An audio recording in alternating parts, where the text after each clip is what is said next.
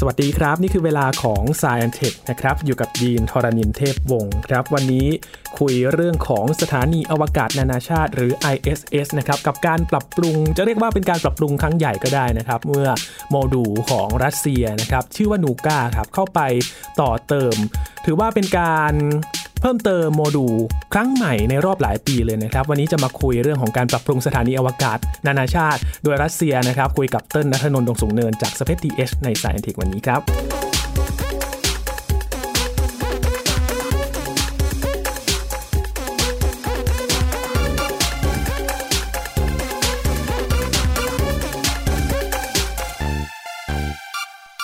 สถานีอวกาศนานาชาติหรือว่า ISS นะครับ เรา รู้จักกันในนามของเป็นสถานที่ที่มีนักบินอวกาศไปทำการศึกษาวิจัยต่างๆ ในอวกาศนะครับ ซึ่ง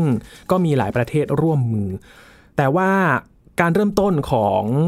สถานีอวกาศนานาชาติเนี่ยเริ่มต้นมาจากรัสเซียกับสหรัฐอเมริกานะครับ ก็มีการส่งโมดูลเขาเรียกว่าโมดูลขึ้นไป เพื่อที่จะไปประกอบสร้างตรงนั้นครับ วันนี้จะมาอัปเดตกันนะครับ เพราะว่าเป็นการเรียกได้ว่าปรับปรุง ครั้งใหม่ในรอบหลายปีเลยครับ แล้วก็มีเรื่องราวที่น่าสนใจหลายเรื่องเลยนะครับ วันนี้อยู่กับเติ้ลนัทนนท์ดงสูงเนินจาก spaceth.co ครับ สวัสดีครับเติ้ลครับ สวัสดีครับ ต้องมีแบบขึ้นบ้านใหม่ไหม่เติ้ลเหมือนบ้านแล้ว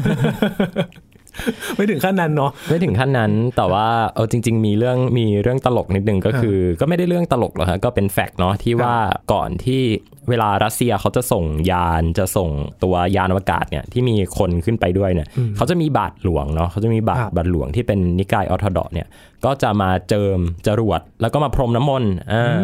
ซึ่งอันเนี้ยเป็นเรื่องที่น่าสนใจมากครับแล้วก็ เต้นก็เคยเขียนบทความเล่าเรื่องนี้เนาะว่าหลายคนอาจจะคิดว่า โอ้โห นี่คือคุณสร้างจรวดกัน แต่ว่าคุณก็ยังแบบงมงายอะไรอย่างนี้อยู่หรือเปล่าอะไรเงี้ย แต่เต้นก็บอกว่าเออนี่มันไม่ใช่เรื่องงมงายเนาะครับเพราะว่าแต่ละคนเนี่ยก็มีความเชื่อมีวัฒนธรรมอะไรที่แตกต่างกันออกไปนะฮะก็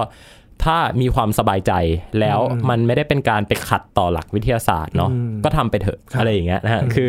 คือถ้าเอาบัตรหลวงเนี่ยหรือว่าเอาพระเนี่ยมาบอกว่าโอเค เดินทางปลอดภัยนะ แล้วก็เจิมจรวดพรมน้ำมนต์ให้เออสู้ๆนะ อะไรเงี้ยคือมันก็ไม่ต่างกับการที่เราบอกว่าเอ้ยสู้ๆนะ อะไรเงี้ยขอให้ทุกคนโชคดีอะไรสร้าเงี้งยครับกำลังใจไปถูกต้องอ่าก็เป็นเรื่องเกล็ดทางฝั่ง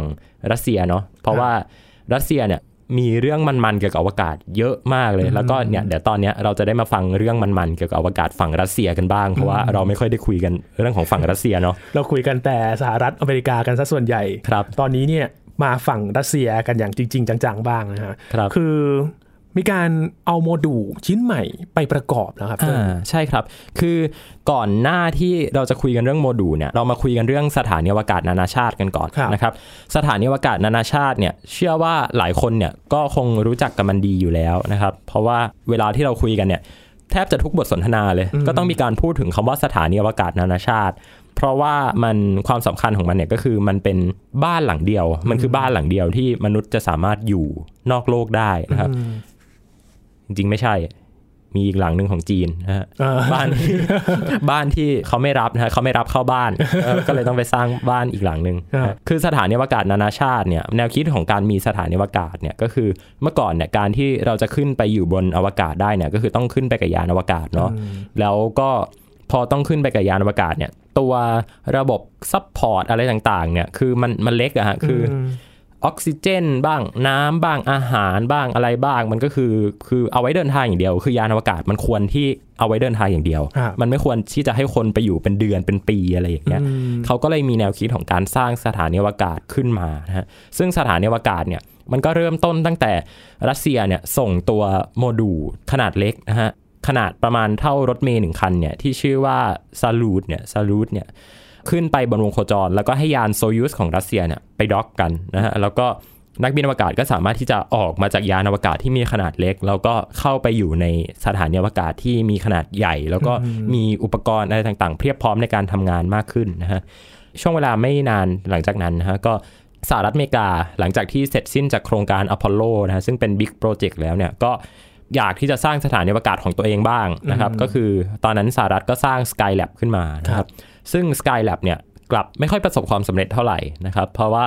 ตอนนั้นเนี่ยเหมือนกับนาซาไม่มีเป้าหมายนะมันมันคือไม่รู้จะสำรวจอวกาศไปเพื่ออะไร ก็โอ้โหก็ก็ส่งไปก็เท่านั้นอะไรอย่างเงี้ยครับ ตัว Skylab เนี่ยก็หลังจากที่ไม่ได้มีผลงานอะไรที่เป็นรูปธรรมมาก ก็ตกกับบนบนโลกในที่สุดนะฮะแล้วก็ตอนนั้นสหรัฐก็ไม่มีสถานีอวกาศนะฮะแต่ว่ารัสเซียเนี่ยหลังจากที่โครงการซาลูดเนี่ยสำเร็จแล้ว รัสเซียก็ทำสถานีอวกาศของตัวเองต่อ ก็คือสถานีอวกาศมีร์หรือว่ามีร์นะฮะซึ่งเป็นภาษารัสเซียก็แปลว่าโลกนะฮะแล้วก็แปลว่าสันติภาพได้ด้วย นี่ก็คือความสวยงามของภาษารัสเซียเออโลกแปลว่าสันติภาพนะครับนอกจากสถานีอวกาศมีร์แล้วเนี่ยก็มีโครงการอีกหนึ่งโครงการ แต่ว่าโครงการนี้จะยิ่งใหญ่ ที่สุด เพราะว่าในตอนนั้นเนี่ยในช่วงประมาณปี 1980 เนี่ยตอนนั้นสหรัฐอเมริกากับสหภาพโซเวียตเนี่ยเหมือนกับเจรจาสงบศึกในเรื่องของสงครามเย็น แล้วก็เรื่องของการแข่งขันกันด้านอวกาศนะเนาะมีการส่งยานอพอลโลโซยูสเนาะขึ้นไปด็อกกันคือหรือว่าขึ้นไปเชื่อมต่อกันเนี่ยก็เป็นการจับมือกันครั้งแรกนะครับ แล้วก็หลังจากนั้นเนี่ยสหรัฐก็เวลคัมนะฮะยินดียินดีได้รับการยินดีให้เอากระสวยอวกาศของตัวเองเนี่ยขึ้นไปด็อกกับสถานีอวกาศมีของรัสเซียทำให้เกิดเป็นความร่วมมือนานาชาติบนอวกาศ แทบจะเป็นครั้งแรกนะที่มีการแชร์พื้นที่บนสถานีอวกาศร่วมกันนะครับ หลังจากนั้นเนี่ยในช่วงประมาณปี 1900 กว่าเนี่ยก็มีโครงการใหญ่ก็คือโครงการสถานีอวกาศนานาชาติที่ไม่ใช่แค่รัสเซียกับสหรัฐอีกแล้ว แต่ว่ารวมเอาทุกประเทศ รวมเอาหลาย ๆ ประเทศที่มีความสนใจแล้วก็สามารถที่จะทำงานด้านอวกาศได้เนี่ยมาก่อสร้าง วัตถุโคจรที่ใหญ่ที่สุด ราคาแพงที่สุด มีความซับซ้อนที่สุดในประวัติศาสตร์ของมนุษยชาตินะ ปัจจุบันสถานีอวกาศนานาชาติเนี่ยก็นับว่าเป็นสิ่งประดิษฐ์ที่ราคาแพงที่สุดบนบนโลกใบนี้ ไม่ใช่บนโลกใบนี้บนจักรวาลนี้ของมนุษย์นะฮะซึ่งการเริ่มต้นของโครงการสถานีอวกาศนานาชาติเนี่ยมันก็เริ่มต้นสร้างกันมาครั้งแรกในปี 1998 นะฮะ ซึ่ง เท่าเต้นเลยอายุเท่าเต้น23ปีนะฮะผ่านมาแล้ว23ปี การก่อสร้างสถานีอวกาศนานาชาติเนี่ย ตัวแผนของมันเนี่ยคือการสร้างสถานีที่มีความใหญ่เท่าหนึ่งสนามฟุตบอลหนึ่งสนามฟุตบอลนะฮะไม่ไม่ไม่ใช่เล็ก ๆ เลยนะฮะคือวัดจากซ้ายไปขวาวัดจากหน้าไปหลังเนี่ยความกว้างเท่ากันหนึ่งสนามฟุตบอล เราไม่มีเทคโนโลยีจรวด เราไม่มียานอวกาศที่สามารถที่จะขนวัตถุขนาดนี้ขึ้นไปบนโคจรได้แน่นอน ดังนั้นการก่อสร้างของมันเนี่ยก็คือต้องส่งไปเป็นชิ้นๆย่อยๆ แล้วเอาขึ้นไปประกอบกันบนสถานีอวกาศ นี่คือความยากของมัน แค่คิดก็ยากแล้วฮะ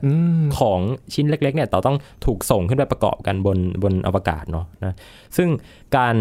ส่งครั้งแรกเนี่ยก็คือโมดูลของฝั่งรัสเซียนะฮะซึ่งหน้าตาของมันเนี่ยก็จะเป็นยานทรงกระบอกนะฮะแล้วก็มีแผงโซลาร์อาร์เรหรือว่าแผงโซลาร์เซลล์สำหรับให้พลังงานเนี่ยแล้วก็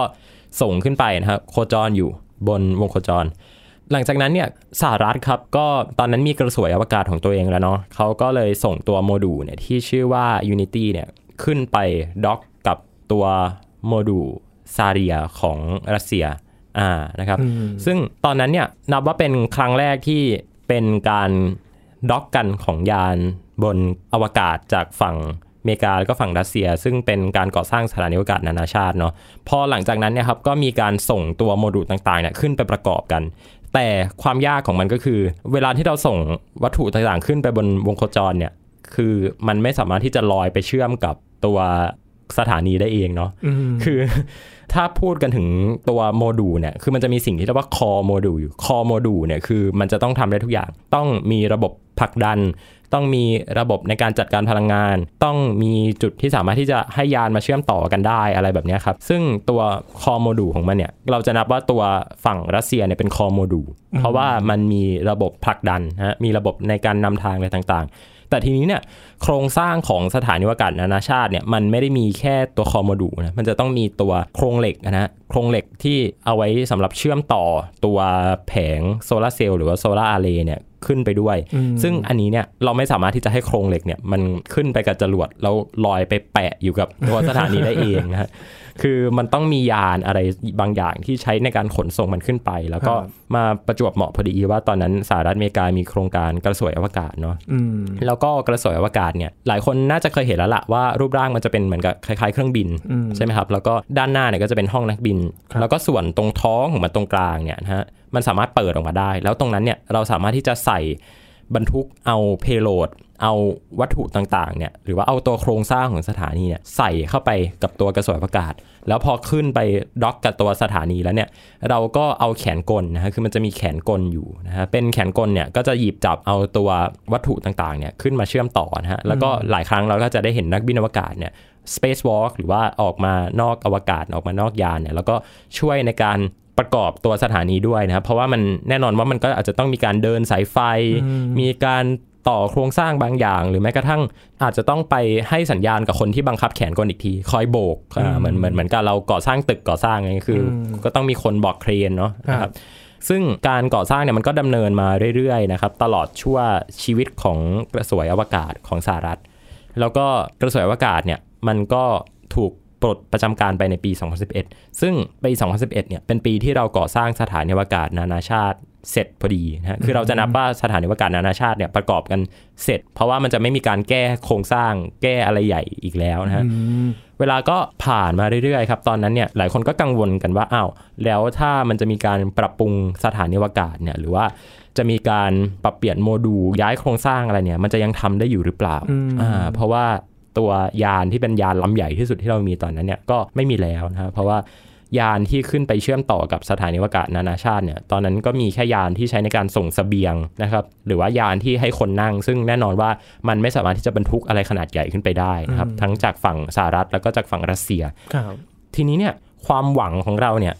มันก็มาอยู่ที่ SpaceX ครับอ่าเพราะว่าตอนที่นาซาเนี่ยเขาปลดระวางกระสวยอวกาศในปี 2011 เนี่ย ตอนนั้นเนี่ยได้เริ่มมีโครงการการสรรหา ตัวบริษัทที่จะมาทำหน้าที่ส่งของไปบนสถานีอวกาศนานาชาติแล้วเนี่ยตอนนั้น SpaceX ก็ได้รับเลือกมาครับ แล้วก็การเชื่อมต่อของยาน Dragon นะฮะของ SpaceX เนี่ยกับสถานีอวกาศนานาชาติเนี่ยมาสำเร็จในช่วงปี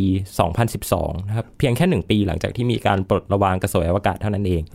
แต่ว่ายานดราก้อนเนี่ยมันก็มีขนาดเล็กมากนะฮะคือเทียบกับสถานีอวกาศเนี่ยไม่ได้แน่นอนเนี่ยยานดราก้อนเนี่ย เอ่อถ้าเทียบกันขนาดเนี่ยมันจะมีความสูงประมาณ 5 เมตรเท่านั้นเองนะครับแต่ยานดราก้อนเนี่ยมันมีส่วนบรรทุกพิเศษที่อยู่ใต้ท้องของมันนะครับคือยานข้างบนเนี่ยมันก็จะเป็นตัวทรงแคปซูลนะเนาะแต่ข้างล่างเนี่ยมันจะมีเป็นทรงกระบอกอยู่ที่เราสามารถที่จะเอาเพโลดขนาดใหญ่เนี่ยใส่เข้าไปใต้ท้องยานได้ เขาจะเรียกว่าทรังซึ่งทรังของยานดราก้อนเนี่ยก็ทำหน้าที่ในการรับส่งตัวโมดูลหรือว่าตัวอุปกรณ์ต่างๆเนี่ยที่ สามารถที่จะติดไปกับยานได้เนี่ยขึ้นไปประกอบกับตัวสถานีอวกาศนะฮะซึ่งขนาดของมันก็จะเล็กหน่อยมันอาจจะไม่ได้ใหญ่มาก แต่ว่าถามว่าโอเค ถ้าเราต้องการที่จะส่งโมดูลใหม่หรือว่า เอ้ย แผงอันนี้มันเสียหรือว่าไอ้ตัวกล่องนี่มันเสีย เราไม่ต้องเอายัดเข้ามาในยานที่มีคนนั่ง เรายัดไว้ใต้ท้องของยานอ่าดราก้อนได้อ่าเนี่ยก็เป็นความหวังขึ้นมาหน่อยว่าโอเค เราก็ไม่ได้สิ้นหวังกับสถานีอวกาศนานาชาติขนาดนั้น แต่ทีนี้เนี่ยความน่าสนใจมันอยู่ตรงที่ว่าจริง ๆ แล้วเนี่ยรัสเซียเนี่ยเขาจะมีส่วนของโมดูลอยู่ 3 โมดูลที่สำคัญนะฮะครับก็คือมีซาร์ยานะครับก็คือเป็นตัวแรกที่ขึ้นไป dock กันที่เราคุยกันเมื่อกี้เนาะอืมมีตัวซาร์ยาแล้วก็มีตัวซเวซดาครับซึ่งเป็นตัวของฝั่งรัสเซียอีกหนึ่งตัวที่เป็นตัวอยู่ท้ายที่สุดเลยของตัวสถานีอวกาศนะฮะ เป็น 2 โมดูลที่รัสเซียมีตอนนี้ แต่โมดูลที่ 3 เนี่ยเขามีแผนการส่งขึ้นไปตั้งแต่ในช่วงประมาณปี 2000 จนถึงปี 2010 ด้วยซ้ำนะฮะอืมชื่อว่าโมดูล Nauka ครับตัว Nauka ตัวนี้เนี่ยมันถูกวางแผนให้ส่งตั้งนานแล้วเอออ่าซึ่งซึ่งมันไม่ได้ส่งสักทีเออเพราะอะไร เพราะว่ามันทำไม่เสร็จมันไม่พร้อมอ๋อแล้วประกันมันก็หมดครับ ประกันหมด คือคือคือปกติแล้ววัตถุโคจรอะไรต่างๆเนี่ยเขาจะต้องมีการมีการซื้อประกัน มีการทดสอบซอฟต์แวร์อะไรต่างๆ ใช่ไหมครับ แล้วก็คือถ้ามันคือถ้ามันระเบิดหรือมันผิดพลาดอะไรเนี่ยประกันก็จะต้องจ่ายเนอะอ๋อทีเนี้ยคือประกันมันก็หมดไงแล้วก็ตัวบริษัทที่ทำเนี่ยบางบริษัทก็เจ๊ง คือมันนานมาก มันนานจนเกิดปัญหามากมายเต็มไปหมด แต่ว่าก็ต้องยอมฝั่งรัสเซียที่ก็ยัง มีความพยายาม แล้วก็สามารถทำให้ตัวโมดูลเนี่ยสามารถส่งขึ้นไปได้ในอืมในปี 2021 ซึ่งก็เลยจากกำหนดเดิมเกือบ 10 ปีนะก็เป็น 10 ปีนะเลยจากกำหนดเดิม แล้วก็อาทิตย์ก่อนส่งเนี่ยก็พบว่าตัวโมดูลเนี่ยมันก็มีปัญหาคือมันมีผู้ผลิตที่ลืมส่งมอบตัวอุปกรณ์ชิ้นหนึ่งอะนะฮะครับแล้วก็ก็ต้องรีบไปตามจากผู้ผลิตนะเนี่ยเอ้ยจะส่งอยู่แล้วเอามาเอามาต่อกันสิอะไรอย่างเงี้ยครับอืมบางที ปีที่แล้วเนี่ยมีการใส่เข้าไปในตัวจรวดแล้ว แต่ว่าอ้าวลืมโมดูลชิ้นนี้โอ้ก็เลยเอาต้องเอาออกมาหรือกลับมาใหม่นะก็ครั้งนี้ชัวร์แล้วพร้อมแล้วส่งขึ้นไปนะครับ ส่งขึ้นไปเมื่อ เมื่อเมื่อวันที่ 25นะฮะ25 กรกฎาคมที่ผ่านมานี้เองนะครับ ก็หลังจากที่มีการส่งเนี่ย ก็ตัวโมดูลนูก้าเนี่ย มันก็จะต้องเดินทางขึ้นไปเชื่อมกับสถานีอวกาศด้วยตัวเอง เพราะว่าเราไม่มีกระสวยอวกาศแล้วนะครับ ก็โชคดีที่รัสเซียเนี่ย เรียกว่ามีความพร้อม แล้วก็มีประสบการณ์ในการเชื่อมต่อยานอวกาศ แล้วก็เชื่อมต่อวัตถุบนวงโคจรเนี่ยมานานนะครับก็คือจริง ๆ แล้วเนี่ยเมื่อก่อนเนี่ยยานของสหรัฐเนี่ยเวลาที่จะไปเชื่อมกับสถานีอวกาศนานาชาติเนี่ยก็จะต้องใช้ตัวแขนกลในการที่จะจับยาน แล้วก็ดึงมันมาเชื่อมกันใช่ไหมครับ คือยังไม่มีระบบ ที่เขาเรียกว่าเป็น auto docking ครับหรือว่าเชื่อมต่ออัตโนมัติ ซึ่งรัสเซียเนี่ยเขาไม่ใช้วิธีนั้น รัสเซียเขาใช้วิธีเอายานเนี่ยก็คือเข้าไปเลย ก็คือเชื่อมต่อตรงๆเลย คือเป็น automatic docking รัสเซียจะเชี่ยวชาญเรื่องนี้มากนะครับ ซึ่งเอ่อรัสเซียเนี่ยในการสร้างสถานีอวกาศนานาชาติเนี่ยเมื่อกี้เราเราคุยกันว่า โอเค Zvezda กับ Zarya เนี่ยมันก็เชื่อมต่อกันได้เองใช่ไหม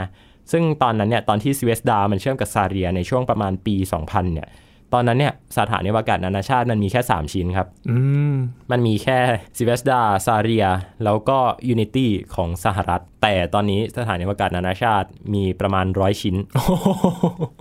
ความซับซ้อนของมันมันต่างกันเออดังนั้นเนี่ยการที่เราจะเอาโมดูลชิ้นหนึ่งเนี่ยขึ้นไปเชื่อมต่อกับโครงสร้างที่มันสร้างต่อต่อต่อต่อกันเป็นร้อยชิ้นเนี่ยคือถ้าพลาดนิดนึงเนี่ยมันจะถึงการอวสานของสถานีอวกาศนานาชาติได้โอ้ แล้วก็ท่าทีนี้คือถูกต้องส่วนที่ประกอบมาทั้งหมดนี่พังหมดเลยใช่ไหคมรับเนี่ยก็คือไม่ต้องไม่ต้องมีแล้วก็ได้อะไรเงี้ยโอ้แบบสกิปต่อไปทำลูน่าเกตเวย์แล้วก็รัสเซียกับอเมริกาก็โอเค ก็ไม่ต้องทำอะไรร่วมกันอีกแล้ว ก็จะไปกับจีนก็คงไม่มีใครห้ามอะไรแล้วอืมก็เนี่ยนั่นคือความยากของมันครับนะครับ เพราะว่าในการเชื่อมต่อยานอวกาศเนี่ยมันต้องทำด้วยระบบอัตโนมัติครับแล้วพอมันต้องเป็นระบบอัตโนมัติเนี่ยความผิดพลาดของมันเนี่ย มันก็ก็พูดยากเนาะว่าอืมว่า AI หรือว่าปัญญาประดิษฐ์เนี่ยกับมนุษย์อะไรมันฉลาดกว่ากัน เพราะเราก็คงเถียงกันไม่จบอะครับอืมเอ่อแต่จริงๆก็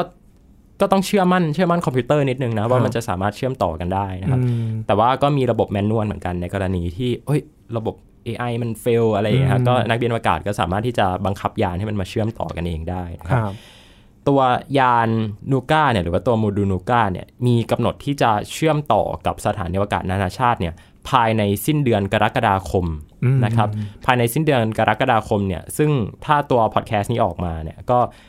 เราน่าจะได้เห็นมันฉุกเชื่อมต่อกันเรียบร้อยแล้วนะครับ แต่ว่าอันเนี้ยมาคุยให้ฟังถึงประวัติศาสตร์ที่มาของการเชื่อมต่อโมดูลที่มีความสำคัญ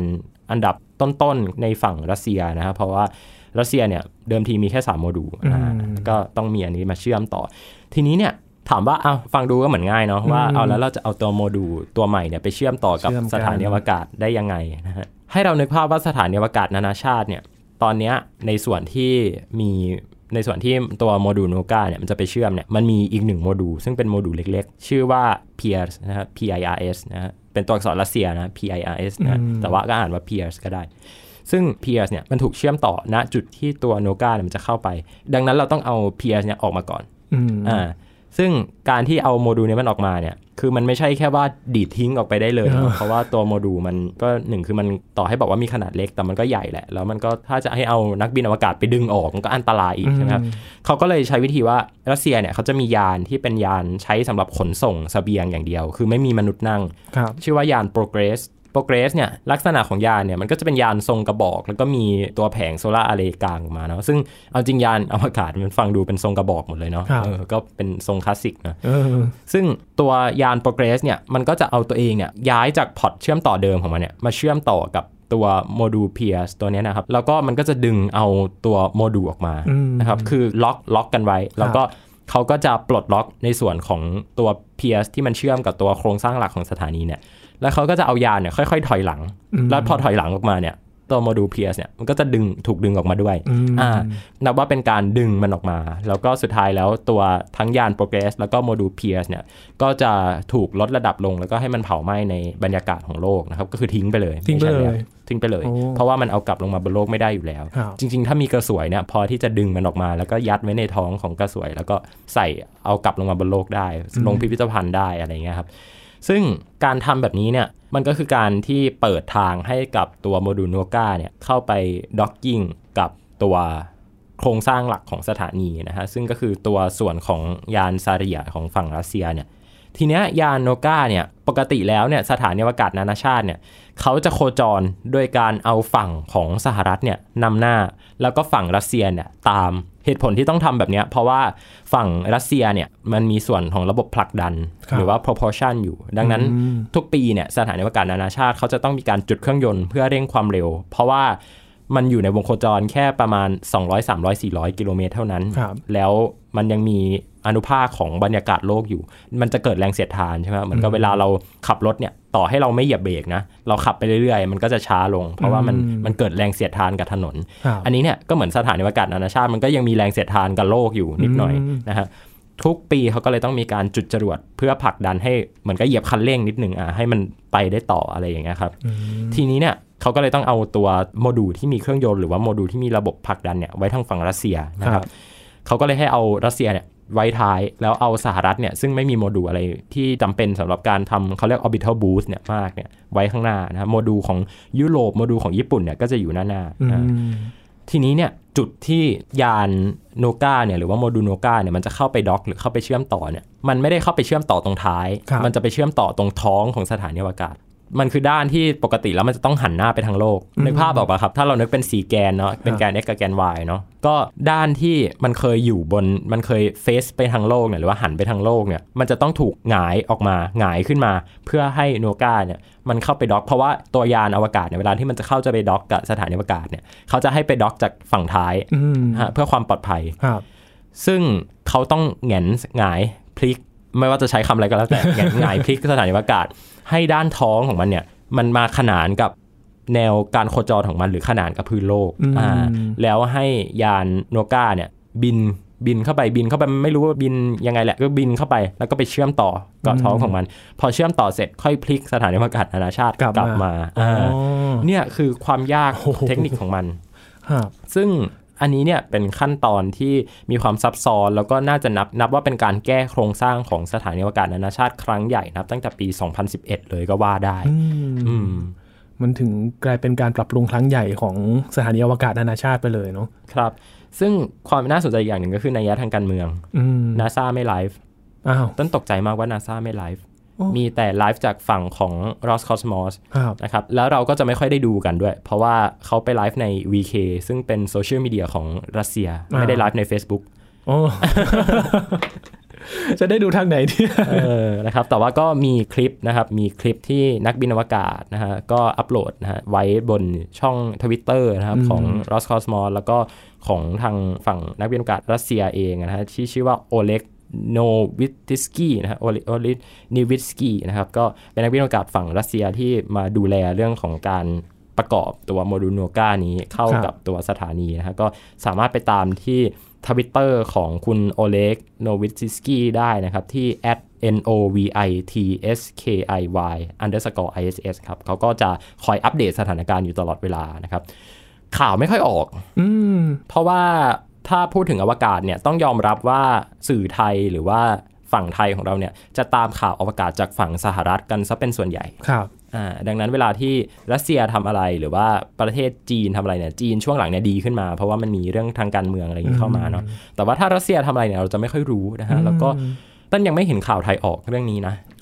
ยังไม่เห็นเจ้าอื่นที่นอกจาก SpaceX ลงก็ยิ่งเป็นการตอบย้ำว่าเออหรือว่าจริง ๆ แล้วเนี่ยการสำรวจอวกาศเราเนี่ยมันมี bias ในฝั่งสหรัฐค่อนข้างมากอืมอืมวันนี้ก็เลยอยากมาลองชวนคุยเรื่องนี้กัน เพราะว่าหลายคนอาจจะไม่รู้ หลายคนครับอาจจะรู้แต่ว่าไม่รู้รายละเอียดว่ามันต้องทำกันยังไงอะไรเงี้ยครับก็คอยเตือนว่าเออเราอาจจะ bias จากฝั่งสหรัฐมากไปหน่อย หรือแม้กระทั่งจริงๆ ตัวเติ้ลเองเนี่ย SpaceX ถามว่า bias ฝั่งสหรัฐไหมก็ bias ฝั่งสหรัฐมากกว่า เพราะว่าการเข้าถึงข้อมูลการเข้าถึงอะไรพวกเนี้ยมันเป็นภาษาอังกฤษไงครับแต่คือรัสเซียเนี่ยมันต้องอ่านแบบภาษารัสเซียอย่างเงี้ยโอ้แล้วแล้วแล้วคือเราก็ต้องคือคือตัวเติ้ลเองเนี่ย ถึงขั้นว่าต้องไป take คอร์สออนไลน์เรียนภาษารัสเซีย เพื่อมาอ่านข่าวอวกาศรัสเซียอืมให้รู้เรื่อง ทั้งทั้งที่รัสเซียเขาก็มีความเคลื่อนไหวเขาอยู่ตลอด ใช่นะครับ แล้วก็น่าสนใจมากแล้วยิ่งแล้วยิ่งหลังจากนี้เนี่ยรัสเซียจะไปร่วมมือกับจีนเนี่ยเราอาจจะต้องได้ทั้งเรียนภาษารัสเซีย ได้ทั้งเรียนภาษาจีนจีนด้วยเพื่อตามข่าวอวกาศกันก็ได้ นี่ก็เป็นความเคลื่อนไหวของรัสเซียที่น่าสนใจนะครับพอประกอบเสร็จแล้วเนี่ยเขาจะมี